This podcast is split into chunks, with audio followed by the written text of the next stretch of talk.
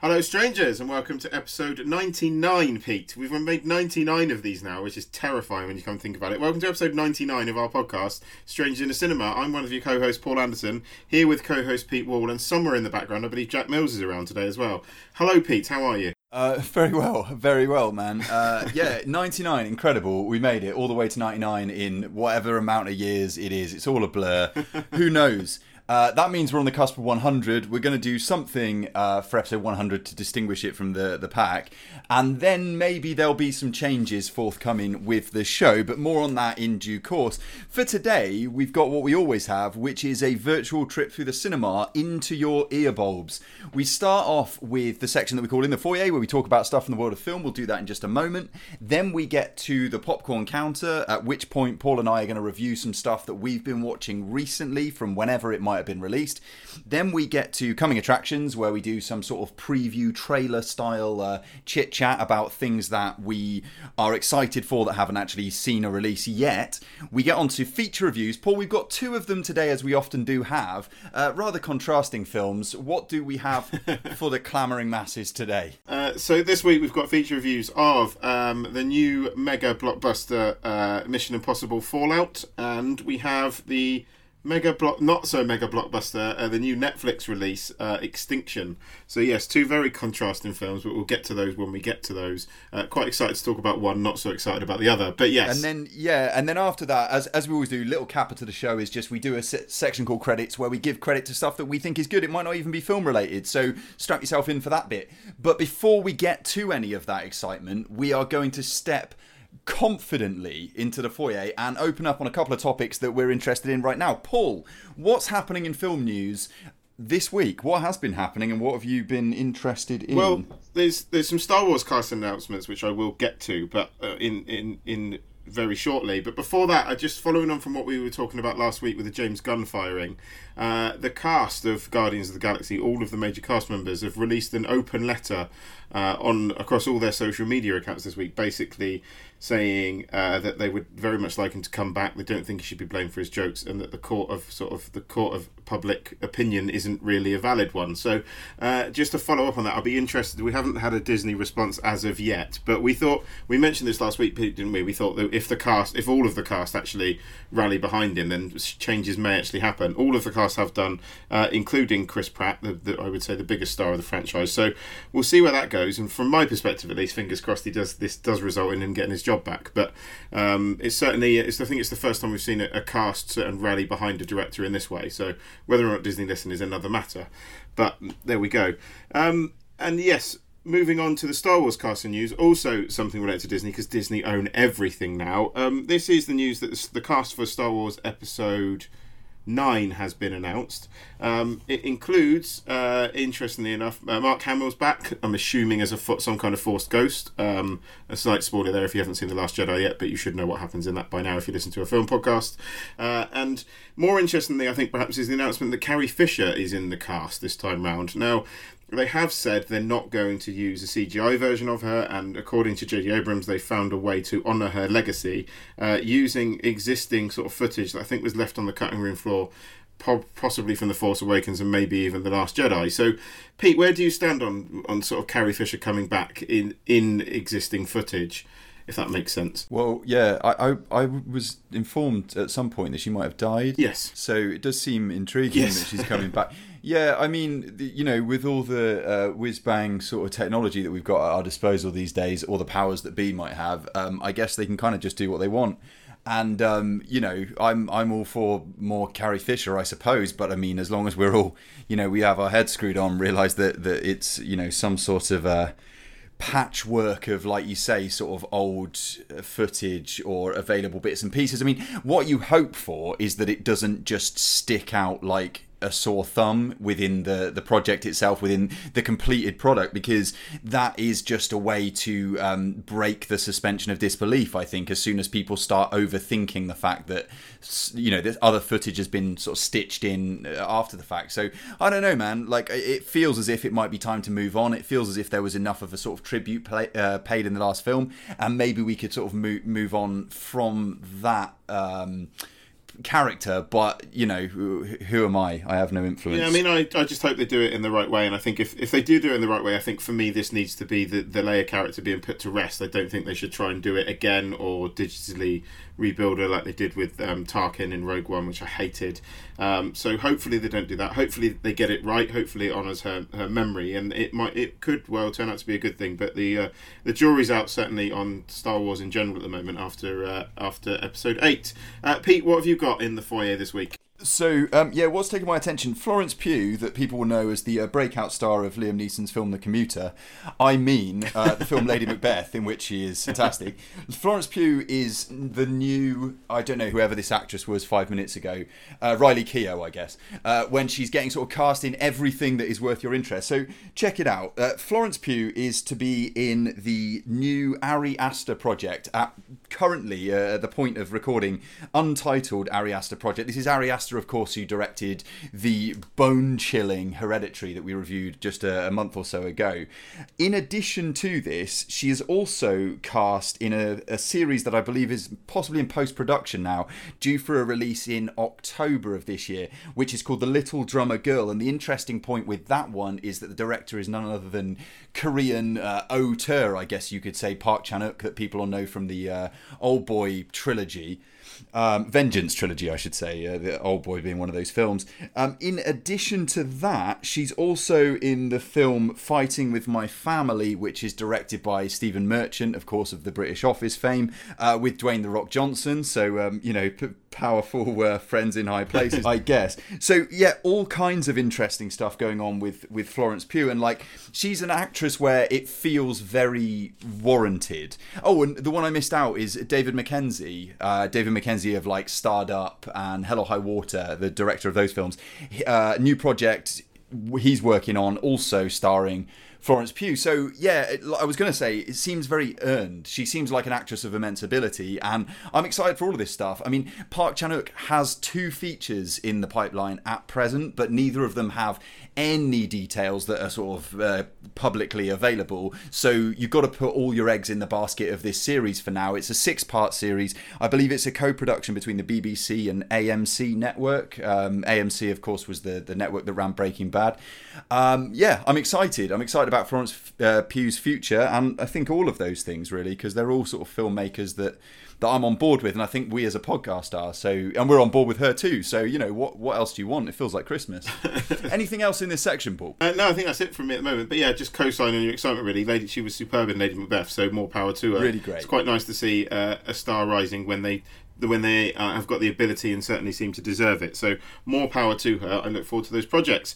Uh, but that is it for in the foyer this week. We'll be back after this brief interval with our popcorn movies.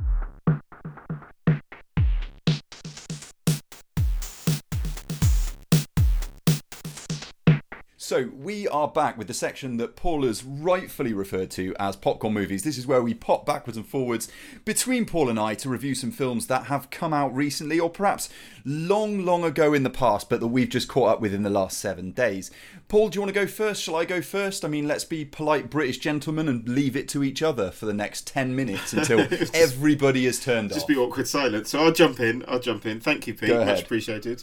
Uh, this is the recently released uh, documentary from, I believe, quite esteemed photographer Lauren Greenfield, uh, Generation Wealth, which appears to be sort of a follow up stroke companion piece to her earlier documentary, The Queen of Versailles, about um, a, a, rich, a very rich American couple who built a. Which was really good. Yeah, I actually haven't seen The Queen of Versailles, interestingly enough. I'm aware of what it's about because it picks up bits of Generation Wealth, pick that up. So it's basically about the super rich American family who try and make a house to look like the temp- the Palace of Versailles. Is that is that the, the gist of what I'm getting? It doesn't go yeah, well for that, them.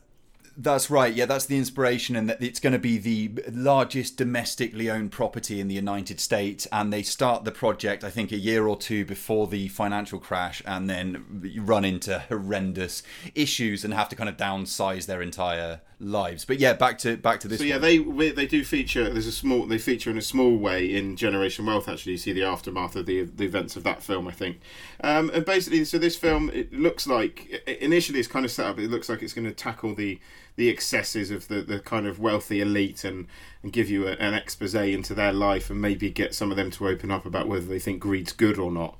Um, And what we actually get, I'll, be honest, Pete, is a bit of a, a, jumbled mess of varying different sort of photography projects that Lauren Greenfield's done over the years. Um, kind of not particularly well stitched together in this also not particularly hard hitting expose of, of the of the the titular generation wealth.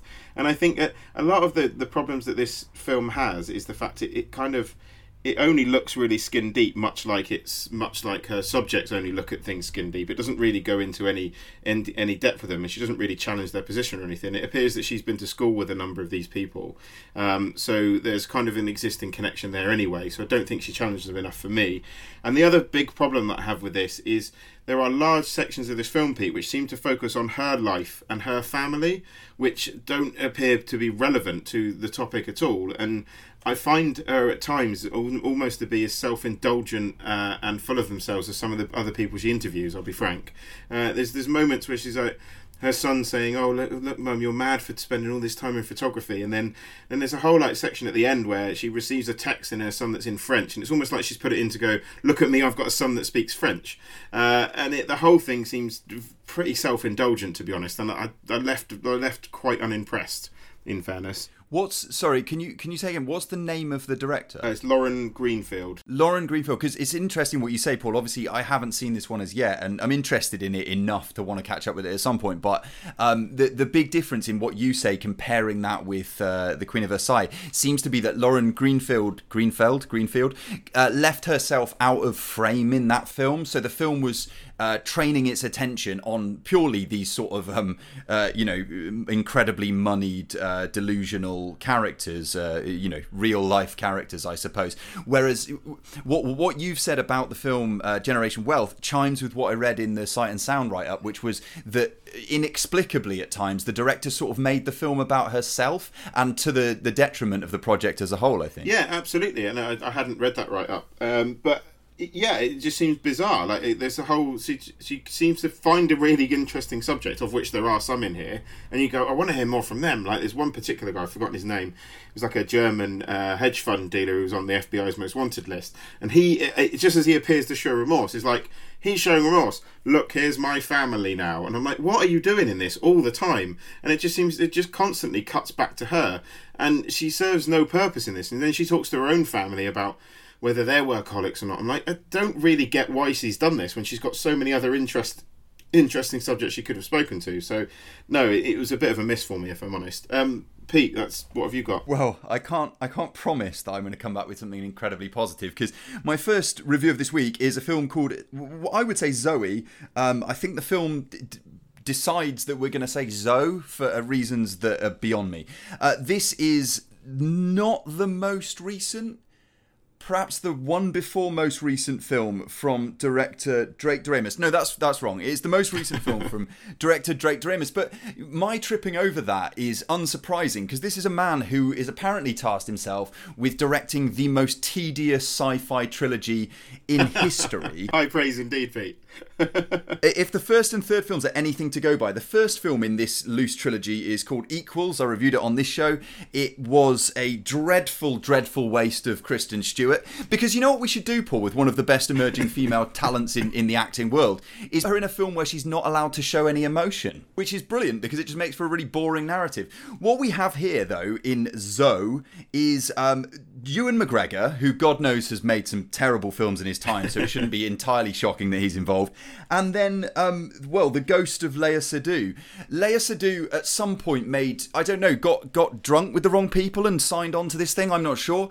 The project to to sum this thing up is like imagine a sci-fi movie made about the kind of um, Turing test and artificial intelligence by someone who was unaware that the audiences of the world had ever seen like AI or Blade Runner or, or Ex, Ex Machina, Machina yeah. or any of those movies. It, it's inexplicably lazily written. It's incredibly thuddingly dull. It's at best, yeah, a, a, tedious journey through a load of predictable plot points, and at worst, incredibly sexist. It it tells the story of Ewan McGregor, who is like this synthetics scientist who apparently is putting together the most realistic synthetic people in order to provide a sort of um, next gen 2.0 version of Tinder where you get to hook up with people who have been synthesized to be everything that you need them to be. And lo and behold the woman who's working with him becomes his object of or the object of his affection. And uh, you know jaws on the floor could be that one or, of these people is actually a synthetic as well. I mean that's not a thing that we've seen anywhere else so we wouldn't have seen that coming at all. Um, at which point yeah it goes about being a sort of navel gazing, you know, like a, film about sort of a, a, very distinctly male, very distinctly sort of juvenile appreciation or lack thereof of romantic love. This is the same director, I should point out, as I slam this guy, who is our age, by the way, and maybe needs to just chill on trying to talk about the human condition for like five or ten years before he's experienced a little bit more of the world. But this is the same guy who made who made Like Crazy uh, with Felicity Jones. Oh wow! and, okay, uh, I really liked. Yeah, I really liked. Like and uh, the guy whose name is escaping me, who passed away. Uh, Anton. Anton Yelchin. Anton Yelchin, thank you. Yeah, which, you know, that was just a love story about two people divided by some hurdles, right? Yeah. That was not badly done. But now this guy seems obsessed with putting everything through the lens of like sci fi that he doesn't really engage properly with, uh, and, and, and intellectualizing things where he doesn't have the capacity to, I think, present anything that's in any way compelling. It it's streaming on Prime Video now. If you are a masochist uh, or like you're having trouble sleeping, um, have a go on uh, that one. Yeah, which is called Zoe. Paul, what's next from you? Uh, I'm going positive, Pete. Hooray! uh, I've got uh, Apostasy, uh, which is uh, a debut feature film from a filmmaker called Dan. I'm going to ruin your name, Dan. I do apologise. Dan Cocatalo, I think, is his name.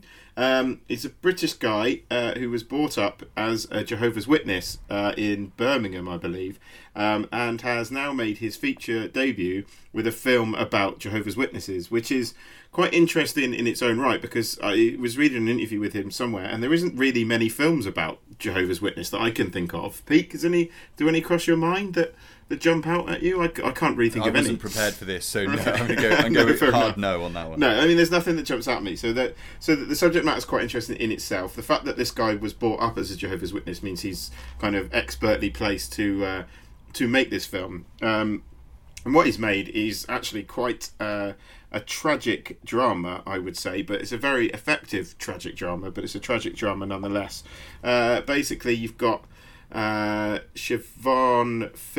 I've completely ruined her name because I can't read my notes, which isn't great. Uh, so basically, you have a yeah. So you've got a family uh, with the matriarchal mother who is a devout uh, Jehovah's Witness. She has two daughters, one of which is, I would say, a lot more into the religion than the other one. Uh, one of her daughters becomes pregnant and gets cast out of the Jehovah's Witness. Uh, the other daughter is anemic uh, and has had a blood transfusion forced upon her when she was one years old by the by uh, the doctors and basically the, the British legal system. Uh, and it goes on from there. Really, as you can imagine, it's not necessarily easy watching at all times, but it is an incredibly self-assured debut film from my perspective. Uh, part of the reason for that is there's a lot of quite major events in this film that it would be very easy to that would normally probably feature front and center on screen.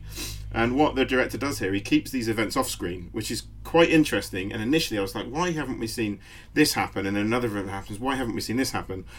And it, there's something about that that just really works. And it makes i think it it kind of, for me i think i've been thinking about this i think kind of reinforces i think the coldness of the way in which the jehovah's witnesses and certainly the jehovah's witness characters in this film and the mother look at the actual events that take place that are horrible sort of life-changing harrowing events that she just looks at very very coldly and just goes almost just sort of shrugs her shoulders and carries on with her religion. So yeah it's it's a fascinating piece. It's a very very self-assured debut and i'm, I'm not i don't want to go into too much detail because it will spoil the plot and uh, keep the you know you do need to go in kind of cold to the plot on this one. But yeah seek it out pete if, if you can find it somewhere. I think it's streaming on curzon at the moment uh, possibly in cinemas some cinemas somewhere but seek it out. It's uh, yeah very good. It's on disc as well. okay uh, yeah seek it out. Yeah, it's available on disc at, at the moment as well because I've got it in my uh, queue for Cinema Paradiso. A little bit of a plug for them because I'm I'm well and truly on board with Cinema Paradiso who send out discs, and I think you're on Yes. that scheme Yes. as well, Paul. Right?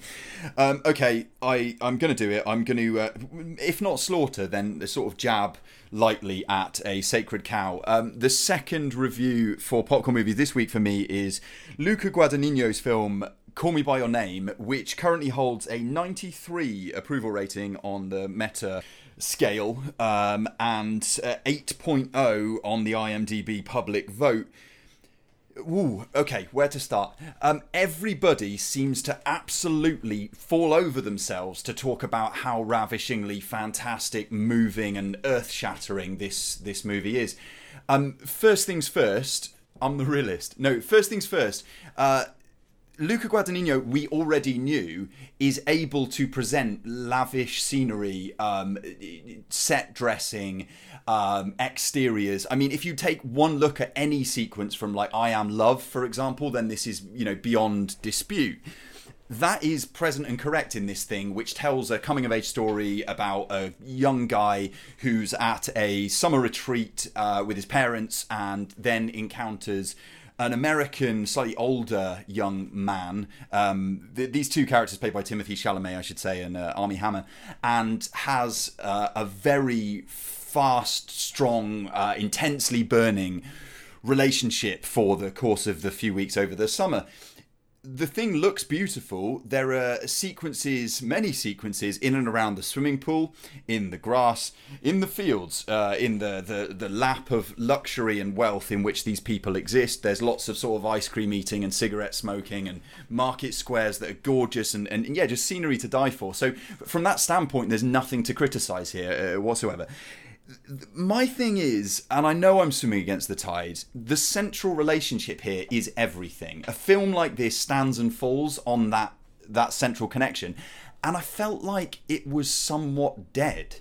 The connection between Timothée Chalamet and Armie Hammer's characters, and and you know, uh, forgive me because because like I say, I'm going against what the public have obviously decided, but it just it just didn't strike me as the sort of authentic gut puncher of a relationship that I was expecting it to be. I think Timothée Chalamet is clearly, uh, you know, a, a, a wonderful actor who is going to go on to, to blaze a trail. I think Armie Hammer has done some very good work. Armie Hammer, incidentally, who comes from, you know, Armand Hammer Sr., who died with a wealth uh, accrued of over $200 million. So there's something about the film that feels very. Uh, like hermetically Cold. sealed in Cold. a, in a it world very of, cold, of Pete. I would agree with you on that. well, cold, cold in a certain sense. I mean, it's warm and lush i i from a cinematic point of view, but emotionally, I, I feel like I see the beat, like I see these sequences, and some of them I think are, are like thuddingly obvious. I mean, the the scene with the peach, which was building throughout, um, has a power to it, but it's not a particularly nuanced or or or smart uh, a scene sequence to play out. I mean, I watched another movie, A Fantastic Woman, recently. I'll talk about it soon, but that had an equally what seemed to be sort of very on the nose, very obvious scene in it. But um, I yeah, this is all to say the film is good. The emotional connection between the two doesn't work for me. What does work for me, though, Paul Anderson, is the speech given by Timothée Chalamet's character's dad Yeah, it's brilliant, isn't it? towards the Yes. end of the film, which is just an astonishing piece of writing. He he's trying to tell his son how he should cope with heartbreak, and I wish I could just sort of print the thing out and put it on my wall or something because it, it's stunning. The the actor there is uh, Michael Stuhlbarg, I believe, and the the speech itself, I believe, is almost entirely pulled from the source novel. Um, it's worth watching this entire movie for that one monologue. There's gonna be other things to enjoy in it, but I think there have been much more interesting uh, straight, gay, or whatever configuration of sexuality relationships depicted on screen, and I think that, dare I say it, Call Me by Your Name is a little bit overrated. Um, does that finish our section, Paul? I think it does. I just uh, going to come back at you a little bit. I, Yeah, for, do. for a lot, actually, for a lot of what you said, I don't fundamentally disagree. I think one of, the- one of the reasons I liked this is from a technical standpoint, as you said, it's incredible. Uh, but I would agree that the, the relationship between the two of them is a little bit cold, and actually, the fact they've made these these two these characters sort of super rich and privileged makes them a little bit difficult to relate to in places as well. So yeah, I would I would say uh, over, possibly a little bit overrated. Technically not overrated, but story wise, yeah, it left me a little cold as well in places. I have to say. And, and Paul, I'm interested. I mean, do do you feel like I do? I f- the film felt to me unbalanced in terms of characterization because my main issue is with the Armie Hammer character because we never really break the surface on this character. But earlier on in the film, there's a sequence, for example, where he talks about etymology and he like uh, he sort of one ups uh, Michael Stuhlbarg's character, the, Yeah. the dad, in terms of his vast knowledge of etymology, and it's fantastic. It's a fantastic little look into all of the sort of cogs that are ticking behind the eyes of this guy who's clearly like I- incredibly gifted. But then, as the film progresses and the relationship actually starts to bloom, he, he feels a little bit dead behind the eyes. The Armie Hammer character, and that, to me, that's incredibly problematic because this thing should like explode with life, and instead it seems like yeah, you've got one person who's exploding with life, which is Timothée Chalamet, but I could watch him on his own. You know, the way that he's kind of got uh, swimming shorts like sliding off his backside gradually as the film progresses. the way that he does things like sort of ends conversations by rolling into the swimming pool, or you know, all all types of little flourishes to that character. But the the person playing opposite him, I just I just didn't buy into that connection, and I think that's yeah a big problem. Yeah, I, I kind of agree with you. I thought I bought into the connection. I think my problem is I just thought Armie Hammer's character was a prick. it's like, Yeah, I mean, I, I, of, I'm not necessarily going to argue that point either. And I think that's where that's where I struggle with it. I think I, I certainly. I think for want of a for this this is going to sound slightly wanky, but I don't really care. Uh, I think I appreciated the film more than I liked it, uh, and I think that's that's probably where I stand on, on Call Me by Your Name. Uh, what have we got next? We've got coming attractions after this, haven't we? We have indeed. We'll be right back.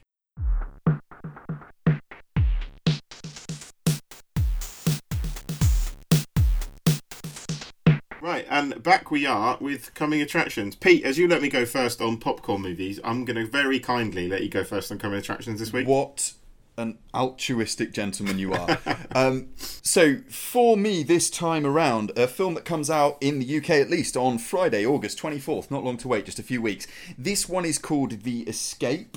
And it stars Gemma Arterton, um, as well as Dom- Dominic Cooper, who's one of those actors that I can kind of, he's a bit marmite for me if I uh, periodically liked and loathed Marmite, so that analogy doesn't really work. Um, but yes, the the film is directed by Dominic Savage. I've heard good things. Sight and Sound gave it a really good write up. It seems like this kind of kitchen sink drama based around Gemma Arterton trying to escape from a marriage that is uh, at best tedious and restrictive, and at worst just straight up abusive. Uh, Dominic husband, uh, Dominic husband, Dominic Cooper plays her husband in the movie. But um, yeah, the escape to me sounds intriguing. I like Gemma Arterton quite a lot, and I look forward to it because I've only got a short amount of time to wait. August 24th, as I say, is the release of that one. 77 on Metacritic right now. Exciting times. Paul, what have you got? Uh, Dominic Cooper for me isn't Marmite because I love Marmite and I don't like Dominic Cooper. We'll leave it at that. um, I've got a film called The Apostle,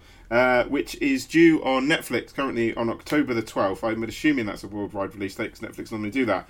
Uh, now, what's this? I hear you say. I'm excited about a Netflix film. Well, yes, I am, but because it's directed by one Mr. Gareth Evans, who brought us the quite incredible Raid and the Raid 2. So I'm very excited for this. It stars Dan Stevens as, I believe, a man who returns home to find his wife has been held by ransom in a religious cult.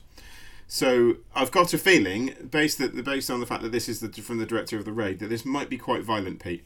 Uh, and Dan Stevens, Dan, Dan Stevens and violence. I, you you had me at Dan Stevens, and so when you added on violence, that was just icing on the cake. So yeah, very excited for a, a new project from uh, Gareth Evans. Uh, if you are uh, desperate for more Gareth Evans and haven't seen his VHS two segment, which is incredible, uh, it's just absolutely nuts. It's just this crazy kind of horror or the exploitation thing in this Thai temple. If you haven't seen it, check it out. If you are eager for more Gareth Evans, check that out. If not, you've only got to wait till October the twelfth to see his new film, which is on Netflix. Uh, um, and I'm out. I'm done. That's it. Lovely stuff. in which case, now that we've settled you into your virtual seats through those appetizing trailers, we'll be right back in just a moment with our first feature review, which will be Mission Impossible Fallout.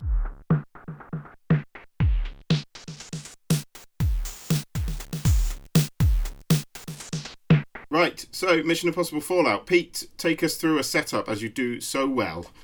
Yeah, I mean, I am incredibly tired today because um, I got up at 6 a.m., which is e- extremely unusual for me. So if uh, this is more like blathering than an actual setup, then I apologise. Um, yes, so in Mission Impossible Fallout, we are picking up basically from the previous movie, which is uh, Rogue Nation, of course. This one acts as a pretty much a direct sequel to that one. We see Rebecca Ferguson returning. Of course, we've got Ethan Hunt, Thomas Cruise returning uh, in this one, as well as uh, Ving Rhames, who's been throughout the series. Uh, Simon Pegg uh, back on board, and I think it's the first time we've had a returning baddie in this series, which is, of course, uh, Solomon Lane, played by Sean Harris in incredibly menacing He's, terri- form. he's a terrifying Um, man. On, on board as well, we have uh, the Man of Steel himself, Henry Cavill, who comes on board the IMF team as a sort of um, Angela uh, Angela Bassett is the CIA boss, I believe. Plays the CIA Something like boss, that. yeah, Something- the CIA director. yeah, she, she she puts him on this uh, detail to go with the IMF crew on the uh, tail of a group called the Syndicate. The Syndicate plan to unleash at No, it's the, one it was the Syndicate. It's now the Apostles at this point, if I remember rightly. Oh, is it? Okay, all right. Um, the, the Apostles are going to release uh, three nuclear bombs simultaneously in locations around the world, and they need to be stopped, obviously, because that's not going to work out too well for mankind. Uh, so Thomas Cruise takes his crew and does lots of running and flying and jumping and stuff like that. There's so much to talk about here um, that I'm just going to shut my mouth, play a little clip, and then we'll be right back. I know what you're thinking. Maybe they're not here for you. Maybe they're just here for me. Are you willing to take that chance? You have something I want. Right now, that makes me the only person you can trust to get you out of here alive. I think I'd like to go home.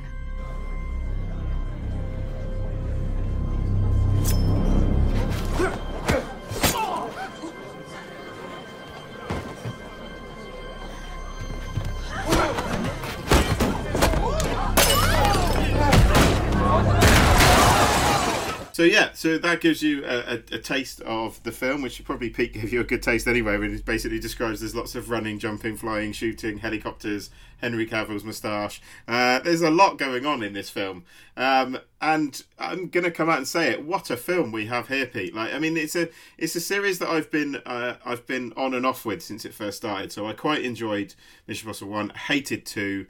Three was an improvement. You know, Philip Seymour Hoffman's a villain. Four was good. Five, not so much. Six, wow just wow. This film, I think, for me as a Hollywood blockbuster, pretty much has it all. Uh, Pete, where do you, where do you stand? Well, yeah. The, interestingly, from from that uh, leading Paul, the one thing I didn't mention in terms of returns, this is uh, Christopher McQuarrie again, right? It was Christopher McQuarrie Yes. who directed Rogue Nation and, and back here, and it seems like he and the Cruiser have got like a real thing going. What characterizes for me, and what I kept thinking throughout Fallout, was that this film is like the culmination of Tom Cruise's entire action screen career, right? So what what you see playing out is a man so possessed by the idea that he wants to first of all one up everybody else but more importantly one up himself in everything that he's previously done. So if he's done you know aerial acrobatics before he wants to do that but this time with helicopters but helicopters that are on fire and have missing rotor blades or whatever. Like it is this game of like watching a, a guy who let's be honest is what the the wrong side of 55 now i think he's 56 Yeah, years old thomas so, cruise yeah. um, yeah, I mean, fast Thomas becoming a, a, a man of a certain age, but is determined that he is going to set a higher and higher watermark for everybody else in this genre. And my word, like, he goes some, Paul. I mean, as you said, I mean, this has got pretty much everything in the kitchen sink that you might expect from an action movie. And if you pay the price of a ticket to go to a film like this, you're so frequently disappointed with maybe poor, poor plotting, uh, bad characterization, poor performances, you know, like like brain dead stuff. This isn't, you know, necessarily an intellectual movie, Paul, but I think it's actually put together quite artfully. And I think all of the double cross, uh, double double cross, you know, uh, sleight of hand, bait and switch stuff that goes on here i- pulled off with relatively few obvious plot holes. Yeah, I, I agree with you. There are yeah. Yeah, and I think there are there are bits that there are bits where the plot genuinely took me by surprise, and I was just like, "Oh shit, didn't see that coming." That happens a few times, which is great. So I wanted to be surprised. So sidebar here, um, or should I say handlebar, or relating to a, a man with a moustache in this film, Pete. Henry Cavill's rather good in this film, isn't he? Or is that just me? It, tell me that's No, not I just think me. so. I thought he was good.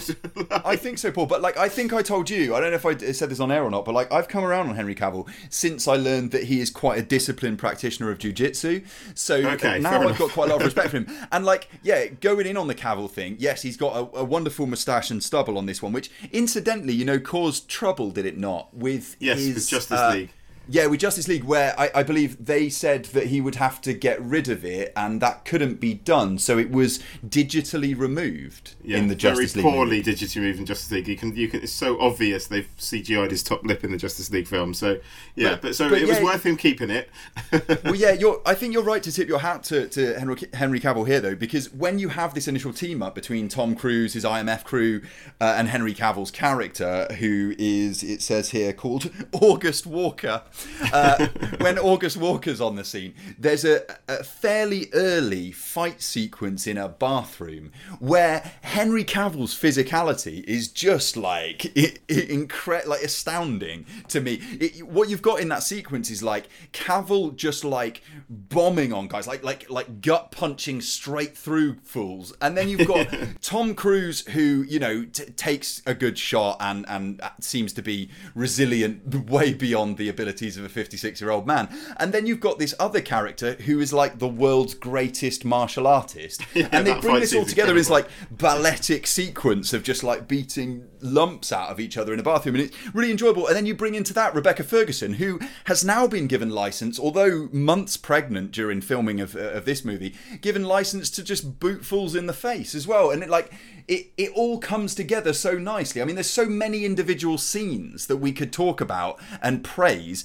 Obviously we don't want to ruin the movie but i mean is there anything aside from the one that I've just described, Paul, that really sticks out for you in terms of like a real action high point? Oh, the the helicopter chase towards the end is is fantastic, like absolutely fantastic, and it just it just goes, it, uh, it it just starts and then just doesn't let up. And I think I have to say, for me, it's the most it's the most entertained I've been in this. It's the most excited I've been in the cinema this year, without a shadow of a doubt. And I think for me, it's the most exci- continuously exciting action film I've seen since Mad Max Fury Road. I genuinely thought it was it was that intense throughout, and I just thought just every time every set piece starts and like there is not a dud there. And you're like, oh my god, that was incredible, and then oh my god, that's incredible. Oh my god, that's incredible, and it, it just picks you up and doesn't put you down from start to finish. I was never bored. The plot twist, I, I loved the plot twist. I loved the cast. Simon Pegg didn't annoy me that much, which is great. Uh, Henry Cavill was good.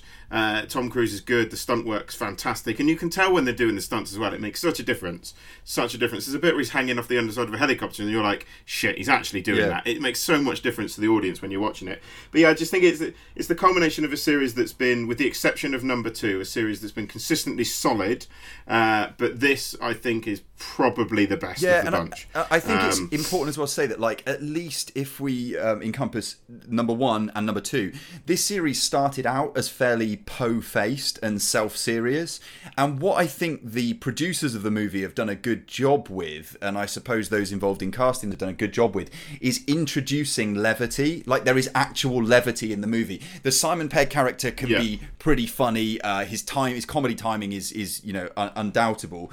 Uh, Ving Rhames has some decent lines in this thing, and he's always a likable guy. But then, in addition, we've got like actual action sequences that are put together with levity and with a bit of humor. There's Yeah. a sequence when the White Widow character is first introduced. This is uh, Vanessa Kirby's character, where Kirby, Tom yeah. Cruise is kind of in a room. I think it's uh, like the back of a casino or something like that. Uh, he's in this room, very plush event, and he's got to have a conversation with the the White Doe Vanessa Kirby's uh, character, and he's also got to make his way out of that room when seemingly everyone else there wants to kill him, and it's put yeah. together with such great like blocking and sort of like beautifully um, orchestrated uh, lines of action sort of intertwining with each other. But it's also quite funny. And I think it's just so important when you're going to sit there through what is, in fact, the longest Mission Impossible movie in the entire franchise. This one runs like two and a half hours or something like that. Uh, you need that. You need that. Be- But it feels like about yeah, 90 it minutes, does. though, doesn't it? Let's be fair. It does, it feel like feels, about 90 for the minutes. most part, it feels brieful for a movie that's about the impending end of the world and mass terrorism and, and horrors Yeah. inflicted on mankind. So, uh, And terrifying Sean Harris in it. He's yeah, just, he's and I mean that's important too, though, isn't it? I mean, if we had a dud villain here, uh, it wouldn't be half as effective. But Sean Harris is is really really good. So everybody, I think, pretty much brings their A game. I mean, let's give a little bit of love to Wes Bentley. I mean, uh, we forgot about him for years. He had all kinds of problems, and here he is, and he's uh, he's some sort of like eco warrior partner of a character that I'm not going to talk about because I don't want to ruin anything, and I sometimes walked straight into that. I'm going to throw down and say this is the best ever part six of any series. yeah, we'll have to do a, a rundown of what all the other best uh, sick films are.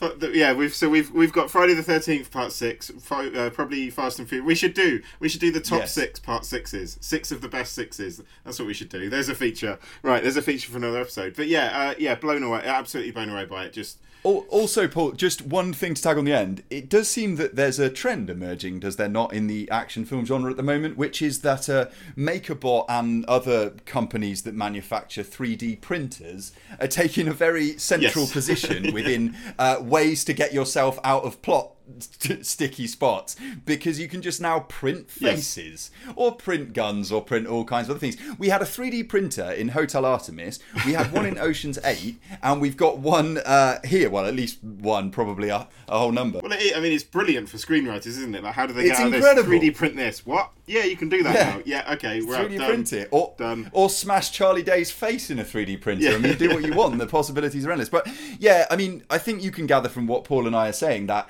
you want to go and see this film, and you want to go and see it on the biggest possible screen. you if see you it can in see it in IMAX, Did you see it do in it. I did, Oh, yeah, I did. Bastard.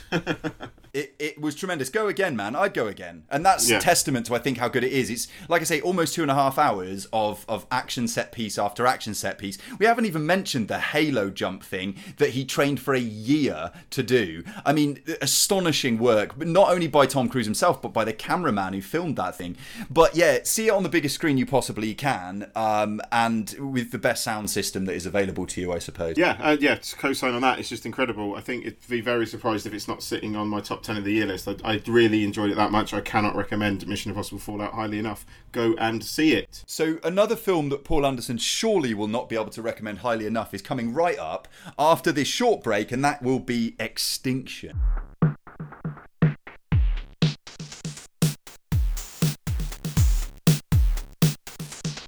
So yes, back we are uh, with the latest output from Netflix, uh, which is their seemingly it looked like it quite had a big budget from the trailer. I'm not as convinced it had a big budget when we actually sat down in front of the film.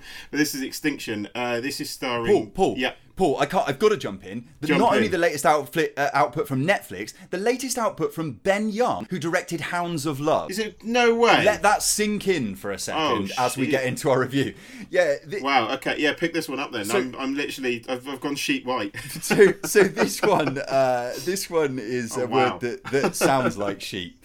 Uh, this one, it, it tells the story of a father who has premonitions of the coming uh, end of the world, sees visions in the sky. That father is played by Michael Shannon in the film's called Take Shelter. Oh no, hold oh, no, on. Okay, I get you. Oh no, you. hold on. It's the same plot, but with a different name. This time, the father is played by Michael Pena and his wife, played by lovely Lizzy Caplan, wasted here. Um, and then a couple of Disney kids who they really, really could have done better with. Um, the point is that nobody will listen to Pena's character when he says that he can see these awful things which are going to befall his family, where they're going to be gunned down from all directions as the sky caves in and is flooded in alien light. Very quickly into the plotting, we discover that maybe he's not so paranoid as all hell breaks loose and something is invading the series of quite obvious sets, but let's say the futurist uh, community in which these people live their lives. Before we get into just how excited we were as we watched this movie, let's hear a little clip. Wow. I don't remember the last time I saw you crash a machine. The current split blew up both the systems. Sleeping okay? Yeah. What better? You know, it's funny. I was I was talking to somebody and they were telling me about this clinic that people go to for, you know, sleeplessness and stress. I could get you the number. I, I'm just It, trying no, no, it's just a, it's just a little mistake. I'm gonna fix it. Sure, got you. Okay. Let me know if you need anything.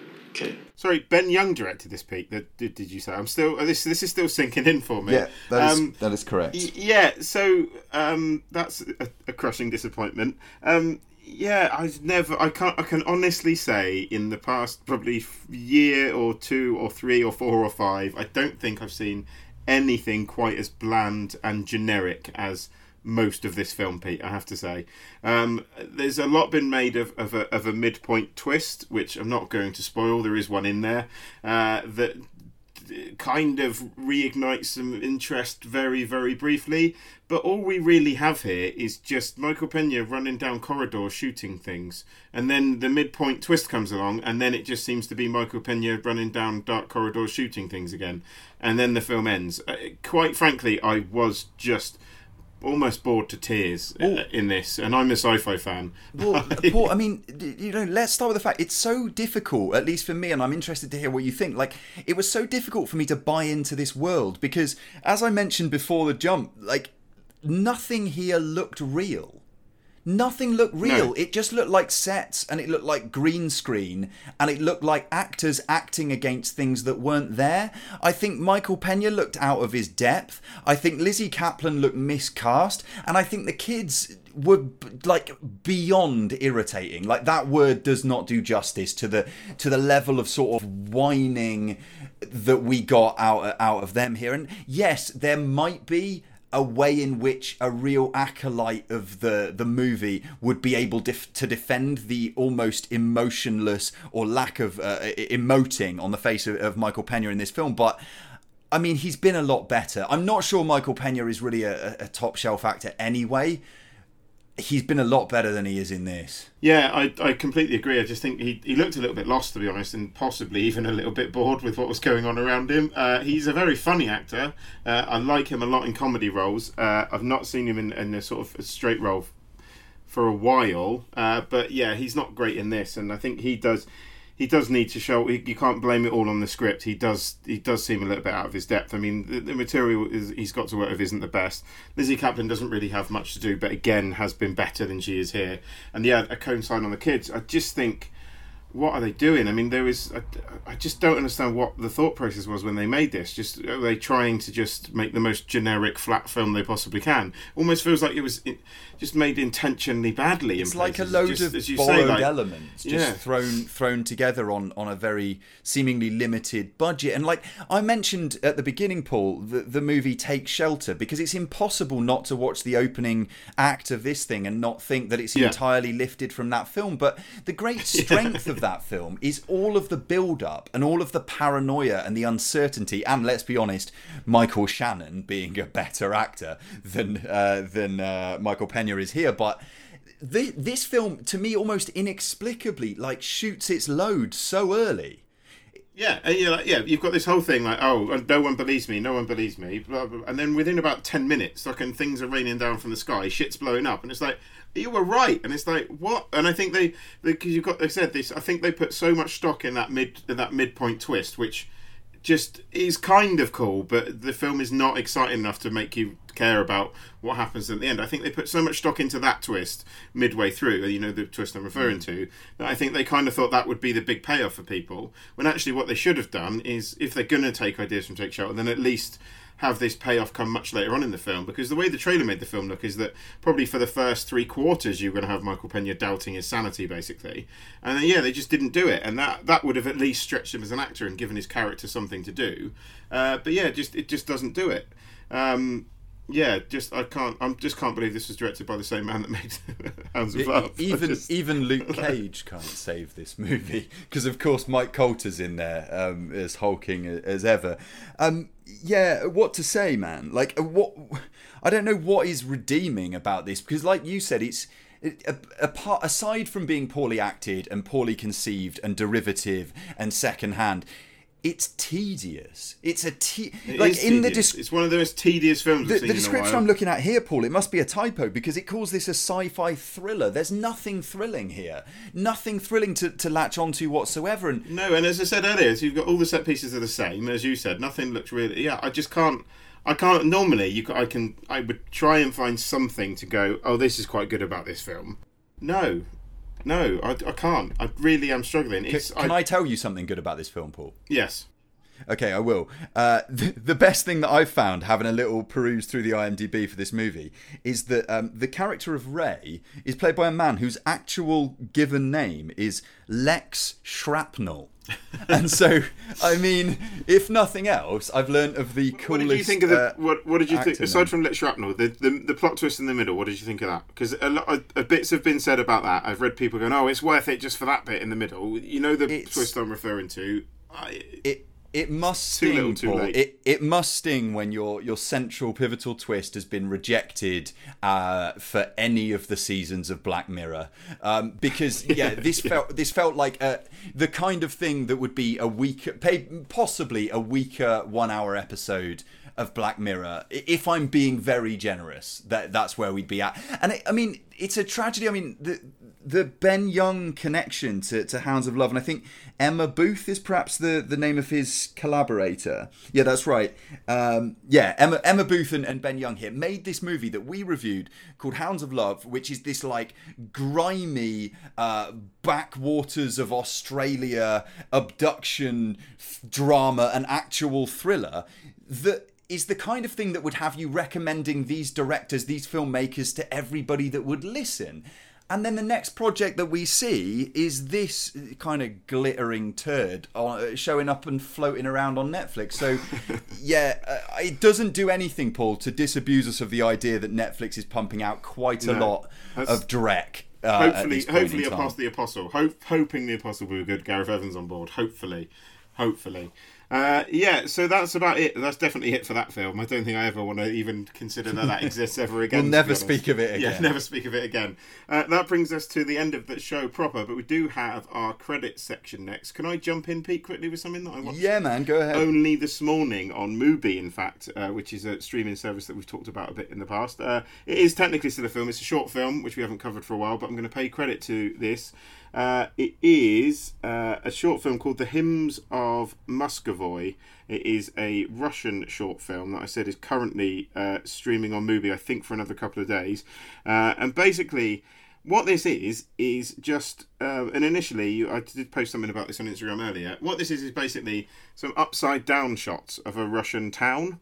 Um, uh, directed by Dmitry Venkov. Now, it is just upside down shots of a Russian town, but shot in such a way that this film looks absolutely incredible. And it, it's hard to describe until you actually watch it, but I would recommend everyone do so because there's something about the way he's done this. It basically, everything's upside down. It looks like like you've got these upside down cities suspended in the sky like suspended over like a blue sea which is the sky. It just looks beautiful. I haven't seen anything quite like it uh, full stop ever. Uh, and it's just it was great. And I, it's it's staggeringly beautiful. I really really liked it. And if you have got Mubi check it out pete what have you got Yeah, it sounds, sounds intriguing and a, a better use of time. You could watch that probably, you know, 30 times instead of watching Extinction. yeah absolutely Um, my credit for this week, or my little recommendation, is going to be a piece and a podcast episode uh, from a guy called Baratunde Thurston. The podcast episode, if you prefer to just you know consume things through your ears like this here podcast, is called uh, Playback. It's hosted by Manoush Zomorodi, who has another podcast called Note to Self that you might be aware of. But the the thing itself, uh, Baratunde Thurston wrote this piece for Medium, the online magazine, which is called How to Do a Data Detox in a Zillion Easy Steps. And his intention was to have a go, as a guy who's very in the media kind of bubble. Um, I think he's about 40 years old and he's been involved in all kinds of publications, including huge platforms like The Onion and, and Medium, of course. Yeah. Uh, he wanted to cleave away from the grasp of you know the social media behemoths of the world, the the Facebooks and Twitters and Instagrams and all that stuff. specifically because he was becoming more and more concerned about the amount of data mining that we're all becoming, you know, increasingly aware of Yeah. goes on and the way in which your data is maybe mishandled or just used for, for profit. It's a really interesting piece. It's also a really interesting podcast where he goes through hi- his main points. Um, and um, it, it just kind of shows you that detoxing from all of these things that we rely on all the time is both, at least from uh, Thurston's point of view, uh, it's both like a, an individual pursuit that will make you feel better about the way you're engaging with media and the way that you're engaging with the sort of like online tools that you use. But it's also something of a civic responsibility that we have to turn the tide in whatever small incremental way we can away from a future that could be incredibly incredibly scary. So yeah um, i recommend that one. And as i say the podcast you can find that on is called playback or you can find the article on medium.com check it out and stuff yeah? Um, paul anything else No, that's pretty much it. But if you do do a digital detox, obviously avoid the straight the social media homes of this very podcast because we don't need to be part of a digital detox at all. Uh, we're not mining your data also Yeah. we don't we don't care about your data yeah, You we've got no interest in your data at all. So uh, yeah, so in the meantime, we that is pretty much it for this week. We'll be back next week with certainly a feature review of Ant Man and the Wasp, the latest one from the Behemoth is Marvel. Uh, in the meantime, you can find us on Twitter at Stranger Cinema, Instagram Stranger in the Cinema, Facebook Stranger in the Cinema, and just see, keep saying the word strange in the Cinema. If you put that into Google, you'll find us somewhere. Uh, that's about it from me, Pete. Uh, anything from you, sir? Yes, yes, sir. There is something from me, which is that next week's episode will be episode 100 of this little train that could. I think I think I've, I think all we need, all we're going to do basically is going to be the same episode. We're just open with a party popper going. Yeah, that's it. That's with it. Uh, Yeah, so yeah, be it, brace yeah. yourself for that. Until then, uh, this has been Strange in the Cinema. See you next time. Goodbye. Shut up and sit down.